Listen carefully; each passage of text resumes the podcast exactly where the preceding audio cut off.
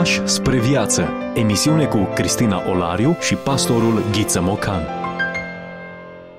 Bine v-am regăsit și astăzi la o nouă întâlnire. Bun regăsit, îi spunem și pastorului Ghiță Mocan prezent în studioul nostru. Mă bucur să fiu prezent. Ne bucurăm cu toții, ne-am bucurat pe parcursul ultimelor episoade să discutăm despre un filozof grec. Dacă nu sunteți familiarizați cu filozofia, am încercat să o aducem între noi muritori și să nu evadăm în concepte mult prea înalte, în așa fel încât să nu fim în stare să le digerăm cu toții, dar cred că ne prinde bine tuturor să înțelegem puțin câteva curente de gândire care au, erau contemporane cu debutul creștinismului. Scriitorii uh, Noului Testament au trăit în acest cadru, prin urmare cred că ar trebui să înțelegem puțin limba vorbită în acea perioadă. Limbă, evident, nu ne referim la uh, limba greacă sau limba latină, ci ne referim la contextul conceptual. Așadar, câteva cuvinte despre Epictet pentru cei care nu au prins cele două uh, episoade anterioare, le puteți urmări pe internet, ar fi păcat să le ratați, cred că ne îmbogățesc pe toți, dar câteva cuvinte, doar câteva detalii despre cine a fost Epictet și ce a însemnat stoicismul. Da, foarte bună introducerea. Această legătură cu perioada apostolilor, într-adevăr, Epictet a fost uh, întrucâtva contemporan cu câțiva dintre apostoli, pentru că s-a născut undeva în anul 55 și s-a stins undeva în anul 135 după Hristos. A fost sclav, numele lui înseamnă dobândit, a trăit ani de zile ca și sclav și a călătorit mutându-se dintr-un loc în altul împreună cu maestrul său, cu stăpânul său. Epafroditus este stăpânul care ajunge printr-un concurs fericit de împrejurări să lucreze ca secretar pentru împăratul Nero la Roma. Și iată cum, urmându-și maestrul, stăpânul, ca să fim mai exacti, Epictet ajunge acolo, la Roma, pentru că, nu-i așa, toate drumurile duc la Roma. Avea o dizabilitate fizică, era șchiop. Nu se știe dacă din naștere sau în urma unei vătămări cauzate de stăpân, fapt care, în vremea aceea, era, cu ceva obișnuit. Situația fericită din viața lui Epictet este că într-un anume moment, adult fiind, este eliberat și devine din sclav om liber. În contextul roman, chiar de pe vremea când era sclav, s-a dus cu mult interes să asculte prelegerile unui filozof stoic la Roma, pe numele lui Musonius Rufus, de altfel cunoscut și acesta în istoria stoicismului. Atât de mult l-a amprentat acest uh, maestru, acest filozof, încât uh, Epictet decide în favoarea acestei filozofii de viață și crede că întreaga chemare la moralitate pe care o făcea uh, filozofia stoică îi se potrivește. Bineînțeles, între timp împărații romani se schimbă, ajunge pe vremea lui Domitian, ne aflăm, iată, în ultima decadă a secolului I, când acesta îi alungă pe toți filozofii din Roma. Epictet, evident, pleacă și el, dar cu acest bagaj deja de cunoștințe, el însuși era deja un stoic învederat, ajunge în Epir, mai exact la Nicopole, unde trăiește o viață modestă, simplă, fără excese, cu mare accent pe uh, bunele moravuri, pe bunele relații și uh, uh, își fondează acolo o școală. Între timp, Domitian este asasinat, prin urmare, regula aceea, da, expulzarea aceea a filozofilor nu mai este valabilă, mulți filozofi s-au întors înapoi în Roma, însă Epictet nu s-a mai întors. A rămas în Epir, unde, cumva într-o zonă mai puțin vizibilă pentru vremea aceea, reușește să aibă mulți discipoli și în mintea acestora va semăna într-un mod extrem de eficient toate aceste virtuți ale stoicismului. Pentru că am zis virtuți ale stoicismului, e bine ca ascultătorii noștri să știe că stoicismul se clădea pe cele patru virtuți cardinale: înțelepciunea, cumpătarea, curajul și dreptatea. Pentru fiecare virtute cardinală existau virtuți subordonate în toată această schemă stoică. Îngăduiți-mi doar să le menționez. Pentru înțelepciune avem sfatul bun, reflexia, prezența de spirit, chipzuința, agerimea, inventivitatea. Pentru cumpătare avem buna rânduială, moderația, sfiiciunea, înfrânarea. Pentru curaj avem fermitatea, cutezanța, mărinimia sufletească, înfocarea, străduința. Iar pentru dreptate avem pioșenia, bunătatea inimii, sociabilitatea, afabilitatea. Iată schema oarecum completă a gândirii stoice. E bine să ne oprim din când în când, să descoperim sensuri noi, lecturi adânci și să ne lăsăm inspirați. Eu propun să ne lăsăm inspirați și să parcurgem o parte din acest text pe care Epictet ni l-a lăsat și să descoperim câte ceva din conceptele care l-au inspirat în acea perioadă. În fragmentul cu pricina, după cum veți vedea, cuvântul și fapta își dau mână, se logodesc, am putea zice. Iată cum. În conversație, nu aduce vorba la tot pasul cu rost sau fără rost de isprăvile și întâmplările tale, căci plăcerea ce o ai tu de a povesti nu au cei din prejur de a te asculta. Nu umbla după haz cu orice preț. E un pas alunecos și ușor, te duce la vulgaritate și poate chiar să te scadă în ochii prietenilor tăi. E periculos să arunci în conversația ta obscenități, iar de se întâmplă să auzi și de acestea de la alții, dezaprobă cu toată energia pe aceea de la care ele pornesc, dacă poți. Dacă nu, atunci arată din tăcerea ta, din roșața feței tale, din încruntarea și severitatea ei, că tu nu permiți astfel de apucături. Nu vorbi mult de filozofie și teorii filozofice înaintea mulțimii, ci tradu principiile tale în fapte. De ce să discuți la masă asupra modului cum trebuie mâncat? Mai bine mănâncă cum trebuie, fără nicio vorbă. Când între oameni inculți vine vorba de vreo teorie, taci mai întotdeauna. Căci nu-i bine ca stomacul să arunce ce n-a mistuit încă. Iar dacă cumva vreunul te face prost și tu nici nu-i dai atenție, să știi că ești la începutul înțelepciunii. Oare oaia arată ciobanului câtă iarbă a mâncat? Nu. Dar după ce a mistuit-o, dă atâta lână și atâta lapte. Așa și tu. Nu ameți lumea cu filozofia ta, ci arată la ce fapte ai ajuns după ce ai pus-o în practică. Frânturi de înțelepciune. Vorbim despre autori care nu au voie să fie uitați. Discuție cu pastorul Ghiță Mocanu. Epictet este autorul acestui text absolut delicios. Din nou uh, debutăm uh, discuția noastră cu acel sentiment. Ce să mai spunem noi după această lectură? Păi nu cred că ar trebui să amețim lumea cu filozofia dacă un filozof uh, ne îndeamnă lucrul acesta. Deci, mare precauție la tot ce avem de spus. Ce să spun eu, în mod special, a cărei meserie și preocupare principală este să vorbesc.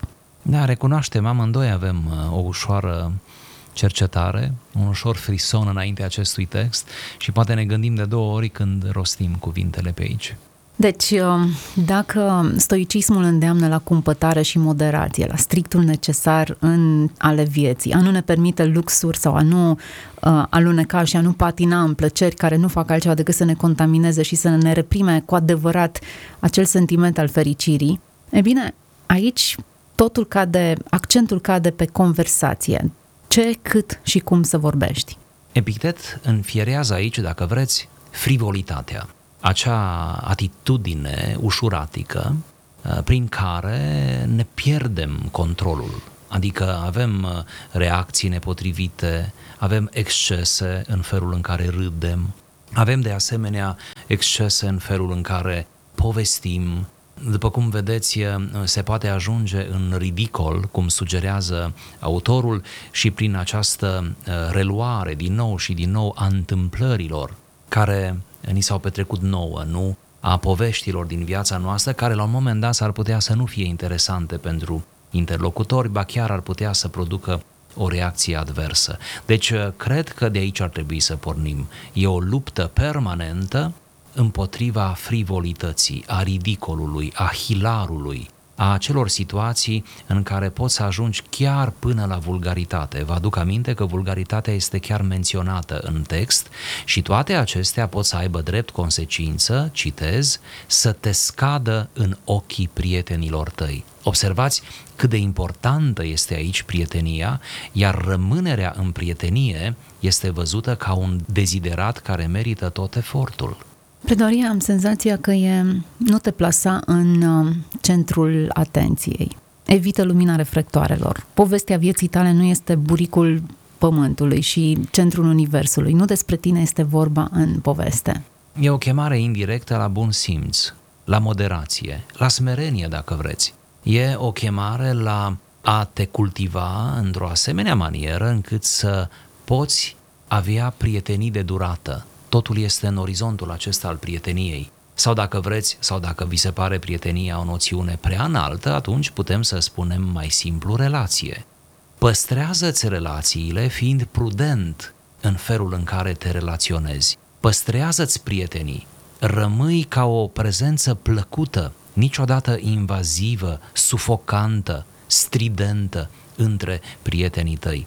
Să știți că fiecare grup, dar chiar fiecare grup, indiferent de vârstă, are tendința, poate legitim într-un fel, de a exclude din rândurile lui pe toți aceia care fac notă discordantă. Într-un fel sau altul, trebuie să fii unul dintre ei, adică în cele din urmă toți suntem unul dintre ceilalți oameni, adică nu ești întru totul deosebit.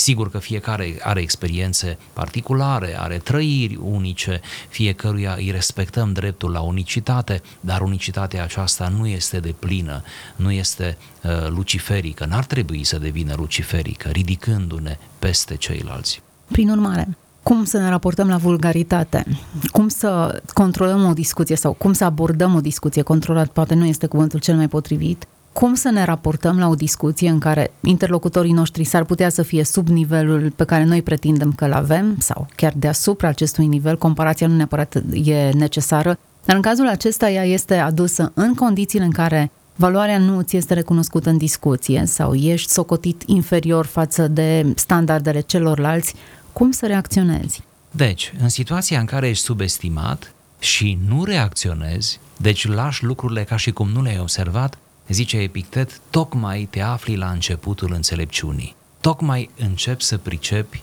esențialul din lucruri. Deci, subestimarea, el nu o vede ca o fatalitate. Din contră. Din contră.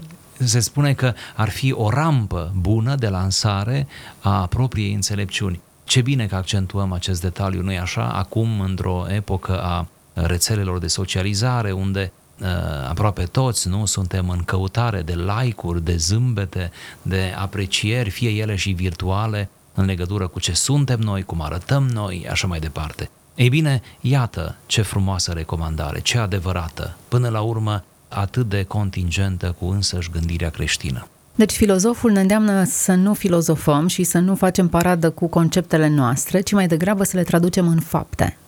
Da, este un accent pus uh, în mod vizibil pe elementul practic, aplicativ, pentru că în spatele acestei afirmații e un concept mai mare, mai larg, utilizat de toate filozofiile antice, anume că o filozofie care nu poate fi aplicată nu este validă. Poate că asta trebuie să înțelegem întâi de toate. Vedeți, noi vorbim uneori într-un mod impropriu de filozofie, dar uh, ei, pe vremea aceea, considerau că doar filozofiile aplicate, care pot să-și găsească uh, aplicația uh, la nivelul maselor, doar acele filozofii merită să meargă înainte. Prin urmare, este același principiu și aici. Încearcă să arați oamenilor, aici se referă la mase, la publicul larg. În cazul acela era vorba de oameni care nu știau carte, era vorba de oameni care nu aveau deprinderea aceasta intelectuală a conceptelor. Și atunci spune, nu pierde vremea, nu uh, te da mare în fața lor cu tot felul de cuvinte și expresii pe care ei oricum nu le cunosc, nu fă asta, din potrivă, încearcă prin gesturi, prin comportament, prin felul cum vorbești, felul cum te miști, felul cum te relaționezi, cum stai la masă, prin toate acestea încearcă să le transmiți efectul filozofiei asupra ta și uh, așa îi vei, putea, îi vei putea ajuta. Deci este vorba de relația cu cei mulți, ca să zicem așa. Dacă ar fi să analizăm discursul public, ce se întâmplă atunci când ieșim în lume? Cam care sunt paletele de discuții sau palierele pe care ne plimbăm? Oare nu această paradă a filozofiilor proprii și a modului în care noi le aplicăm? Oare nu ne așezăm la masă și le explicăm celorlalți cum să mănânce? Ba da, tocmai asta facem și cădem uneori în ridicol Aș vrea în această emisiune, dacă nu reușim altceva, măcar să înfierăm suficient de mult ridicolul, posibilitatea de a cădea în ridicol. Priviți în lumea virtuală, intri pe orice rețea de socializare și găsești atâția filozofi, puneți-i vă rog între ghilimele, atâția care vor să ne învețe.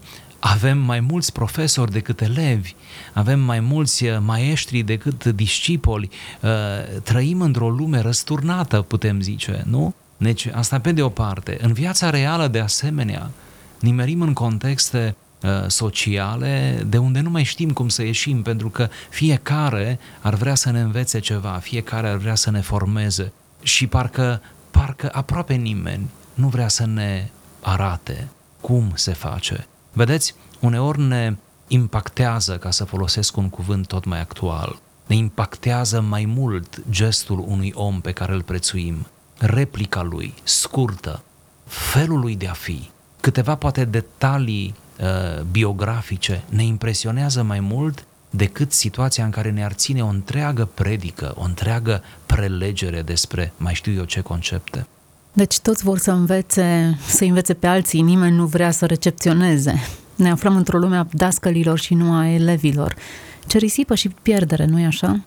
Da, Epictet chiar sugerează în subtext acest detaliu. Când zice, nu vorbi mult de filozofie înaintea mulțimii, cumva vrea să ne spună, cel care doar vorbește și care se dă mare cu ceea ce știe în fața celor care oricum nu știu nimic, Ehm, de fapt, acesta nu a ajuns la înțelegerea adevărată a filozofiei. Nu a reușit să aplice în viața lui. Ori, tocmai predilecția lui pentru teorie, pentru concepte, arată uh, imaturitatea lui din punct de vedere filozofic. Deci, cumva, cu cât vorbești mai mult, dacă nu ai înțeles, dacă nu practici, Ehm, cu atât uh, parcă ești mai vinovat, cu atât îți arați mai mult uh, limitarea, reducționismul și stilul tău întru toate păgubos până la urmă. Interesant. Până acum discursul lui Epictet era spre moderație în, ce a vor, în a vorbi. Iată că aici e un punct în care el încurajează la vorbă. Adică, atunci când în conversație sunt aruncate obscenități, dezaprobă cu toată energia. Dacă tonul moralizator era sancționat, Aici mai degrabă nu neapărat tonul moralizator este încurajat, dar tendința oricărui om este de a tăcea din complezență sau, eu știu, de a, de a mă face că nu aud obscenitățile. Da, în cazul acesta este opune-te. În mod deschis arată că ești în dezacord. Sigur, faptul acesta îl găsim nu numai la Epictet, ci și la alți filozofi antici. Uh, ei uh, încercau să uh, aibă o perspectivă ofensivă, nu defensivă, în raport cu răul. În cazul acesta, răul vorbirii, dacă zicem așa. Da, e frumos acest, acest element militant nu doar te retragi, nu doar uh, taci, ci pur și simplu te opui vehement. În felul acesta oprești răul. Vedeți, aceste filozofii interesant, mai ales stoicismul, se vedea ca o stabilă împotriva răului, a răului social, uh, a moravurilor scăpate de sub control. Cumva uh, se vedea această, această filozofie, se vedea ca un fel de terapie, dacă vreți, alternativă pentru o viață mai bună. Bineînțeles, deci, modestie, moderație, eu știu, cumpătare în ce privește vorbirea, dar în uh, vulgaritate, în obscenitate, fermitate și a pune stabile foarte clare. Revin la ce faci într-o conversație în care cineva ne tratează sau ne face să ne simțim inferior. Îmi place îmi place foarte mult paralela pe care o face. Oare oaia arată ciobanului câtă iarbă a mâncat? Foarte plastică comparație. Nu, mai degrabă îi dă lână și lapte. Da, asta înseamnă că nu trebuie să ne simțim datori să arătăm mereu ce știm, tot ce știm, să arătăm tot ce putem. Uh, de unde această datorie pe care o resimțim uneori și cu care ne facem de râs? Uh, așa de frumos, nu? Suntem îndemnați să nu ne arătăm câte știm. Chiar când vorbim, noi nu trebuie să vorbim tot ce știm. Ar fi obositor, ar fi, ar fi uh, neplăcut pentru cei care ne ascultă, ar fi extenuant pentru noi. Dacă reușim să aruncăm niște semințe, noi deja ne-am făcut datoria, ele vor rodi în timp. Trebuie să fim foarte prudenți și acum aplicând la vremea noastră. Noi trăim vremuri în care informația este suplă, este smart, nu? Cum se tot spune. Acum ne plac lucrurile concrete, spuse într-o anumită concizie, deci este cu totul nesănătos să venim cu, um, cu, cu chestiuni stufoase, cu idei care nu se mai sfârșesc, cu analize la analize și așa mai departe. Uh, deci trebuie să fim foarte prudenți, nu cumva să compromitem uh, și bruma de adevăr pe care o stăpânim. În fond, care este vulnerabilitatea acestei, eu știu, parade a ideilor? Nu ameți lumea cu filozofia ta, spune Epictet, ce arată la ce fapte ai ajuns după ce ai pus-o în practică. Adică toată filozofia aceasta merită împărtășită dacă ea a fost dovedită în fapte că e funcțională. Altfel, seamănă cu discursul celor care stau în tribune și comentează ce ar trebui să se întâmple pe teren. Niciodată n-ai lovit o minge, dar știi să spui exact unde ar trebui să fie fiecare jucător. Da, avem aici o întruchipare a înțelepciunii, a filozofiei, ca să rămânem în termenii dați. Cine aderă la o filozofie trebuie să o asume într-o manieră existențială, trebuie să o întruchipeze. Nu vă ascund faptul că, și ar trebui să menționăm probabil și acest lucru măcar acum, oarecum spre final, că însuși creștinismul, potrivit uh, specialiștilor în uh, istoria creștinismului primar, însuși creștinismul a fost văzut inițial de către necreștini ca fiind o filozofie și nu o religie. El va deveni o religie, dar inițial a fost încă o filozofie și a avut toate ingredientele unei filozofii în sensul ei antic. Deci, această afirmație este susținută de cei mai recenți uh, specialiști în istoria creștinismului primar. De, adică de unde au dedus ei asta? Din toate acele texte care ni s-au păstrat, scrise de necreștini despre creștinism. Făceau referire ca la o filozofie. De asemenea, Justin martirul și filozoful, iată cum s-a numit, nu? Cum a rămas în istorie, și martir și filozof, el nu s-a ferit să spună în scrierile lui că, într-adevăr, creștinismul este cea mai înaltă filozofie și a folosit cuvântul filozofie, pentru că era o epocă în care uh, nu puteai să te revendici ca mișcare altfel decât ca o mișcare filozofică, dar din nou, filozofie pe atunci nu însemna exclusiv teorie, ci din potrivă teoria era văzută ca un mijloc pentru practică, pentru aplicație, pentru asumarea ideilor la nivel existențial. Prin urmare, dacă principiile noastre nu sunt traduse în fapte, devine o vorbărie goală. Preferabil e să vorbim cu faptele decât cu cuvintele, atât înaintea mulțimii, așa cum spune uh, Epictet în textul acesta, cât și în discuții private, cât și mai ales într-un spațiu, într-un cadru mai restrâns, cu prietenii noștri. A vorbi cu faptele e cel mai bun limbaj, cel mai autentic până la urmă urmei. Iată aici un antidot la demagogie.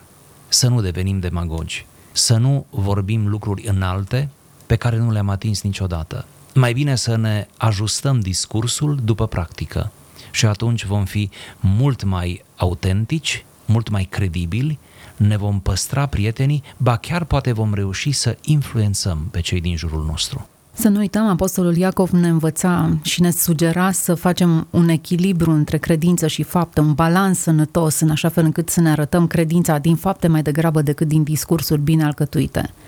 Așa este. Să rămânem așadar în această uh, frumoasă linie, nu? Și curată linie a bunei conduite, uh, coroborând fără îndoială aceste texte, cum ziceam, care ne vin iată dintr-un spațiu necreștin, paralel creștinismului, cu textele creștine, cu precădere în cazul nostru Noul Testament, similitudini între concepte din Noul Testament și filozofia stoică se pot găsi uh, cu duiumul, putem zice, s-au, scris, s-au scris deja studii avansate despre aceasta, nu e obiectul discuției noastre, vreau doar să spun că uh, în lumea antică lucrurile erau, iată, mult mai nuanțate decât ne imaginăm noi astăzi. Suntem ce consumăm. Hrănește-ți mintea cu adevărul ca să trăiești autentic. Asculți emisiunea Pași spre viață cu Cristina Olariu. Și ne-am propus în uh, acest episod să discutăm și să consumăm uh, Epictet, filozof stoic grec, care ne-a îndemnat atât de mult pe parcursul ultimelor episoade la cumpătare.